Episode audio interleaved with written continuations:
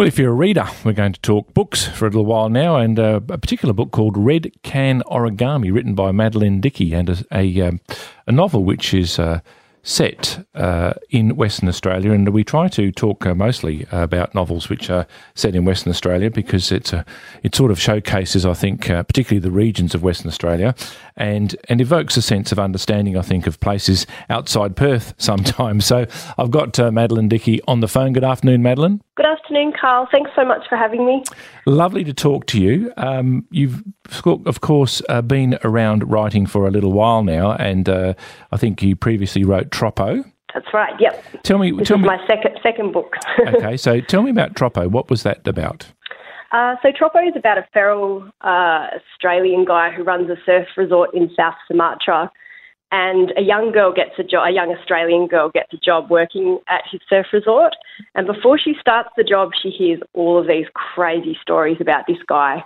Uh. So evidently, he cut the fingers off a beautiful whore from Bandar Lampung for stealing. He slithered on his belly really early one morning and cut the electricity so the mosque couldn't broadcast the morning prayers.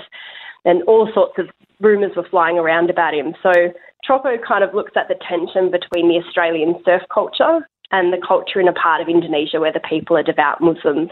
So it sort of unpacks that that sort of tension and that conflict. And it was long listed for the Vogel, shortlisted for the Barbara Jefferis and Dobbie Literary Award, and won the City of Fremantle Hungerford Award. So it is a book which comes with great accolades.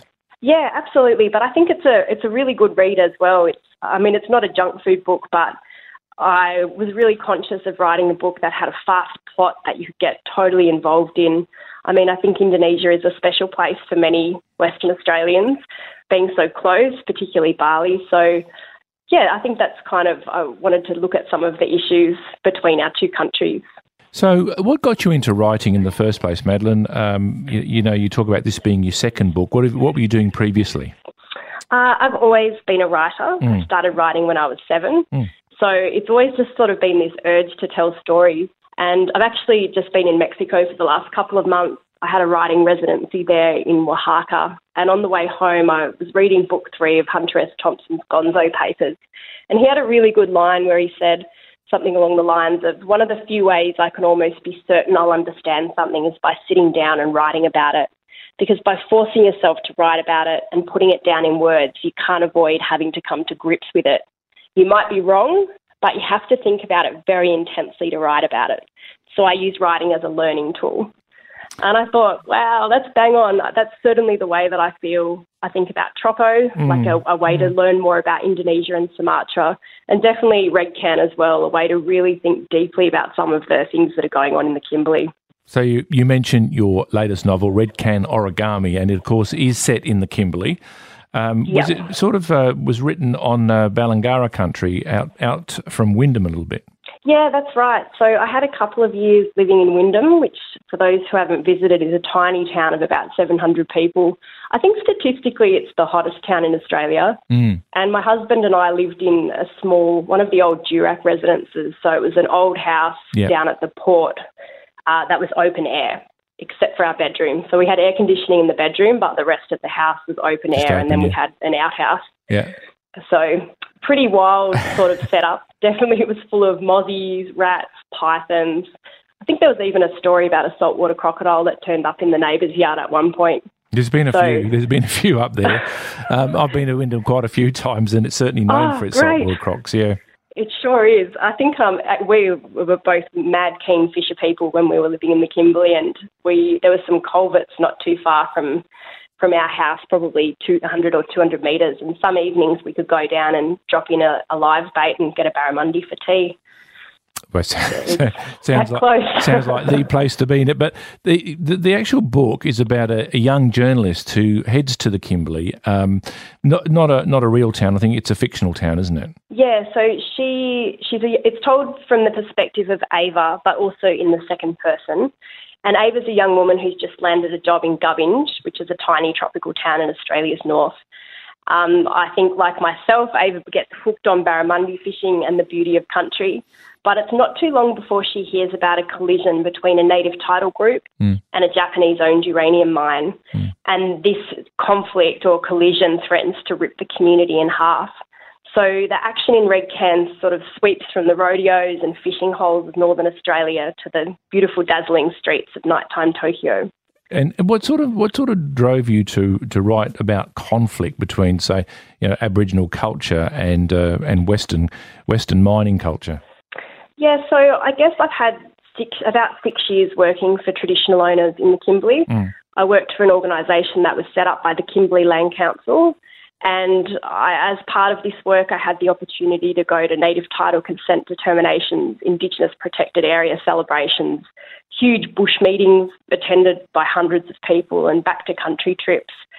Uh, I guess for me, it was a real privilege to to be working and living uh, as part of a, a living cultural landscape where people still have a continuing and powerful connection to country. And I was really also inspired by the Kimberley traditional owners, the leaders who pair political savvy with real cultural values to drive a positive agenda for Kimberley Aboriginal people. But there are also a lot of um, challenges as part of the native title process as well. And one of those challenges is that native title doesn't give you a veto over development. So that was something that I saw, a conflict that I saw played out in many different instances across different groups in the Kimberley. So I wanted to explore it with a fictional native title group and a fictional mining company to look at some of those tensions. Now you have you mentioned you've been to Mexico recently, um, and you've got yep. a, a, couple of other stories on the go, courtesy of that particular journey. Yeah, absolutely. So I've been in Mexico working on a crime novel set between Exmouth and Mexico. And I've also been working on a non-fiction piece which considers uh, representations of violence in Mexican art and manifestations of violence in the surf culture. So they're two kind of pieces that I'm going to be yeah continuing to be stuck into now that I'm back in Western Australia. So really excited about those. And I've also actually just heard about um, some funding for a new project for next year. And that is, I've just got support from the Australian Government's Regional Art Fund to work on a biography of the Kimberley Aboriginal leader Wayne Bergmann. Yeah. So Wayne and I will be working together next year on putting that together, and that's really exciting, but really scary as well. I think it's going to be a huge, huge challenge a huge job. Yeah, I always find, you know, but I know Wayne, I've met him a couple of times, but I can imagine that uh, writing a biography of someone, uh, you know, and trying to get it right with them looking over your shoulder can always be a little bit uh, challenging. Oh, I think, yeah, really daunting. And I think as well, uh, maybe just most concerned that it's that it's accurate and that it tells. Yeah. I really want to be able to tell or give voice to the story of traditional owners and make sure that those perspectives are articulated accurately that's um, my biggest concern. But I'm sure that working closely with Wayne, I feel quite confident that the end product will be will be really interesting. Okay, now Red Can Origami is in stores at the moment. Who's it published by? Fremantle Press. Fremantle Press, and uh, and uh, if you're into listening uh, uh, stories, particularly about Aboriginal culture, or just about Wyndham and the Kimberley, such a fabulous place. If you've never been there, one of the things I think, Madelaine, about Wyndham is you have to make a left-hand turn off the Gibb River Road to go there. Most people want to go right through Kununurra and into the Northern Territory, so it's in a bit of a cul-de-sac, but such a fabulous place to visit. Absolutely, I've heard it described as a sunny place for shady people. And um, also, we I think my husband Tom had um, an uncle in Kununurra, and we asked the uncle and his partner over for dinner one night, and he said, "Nah, you couldn't make me come." We said, "Why not?" And he said, "The best view of Wyndham's in the rearview mirror."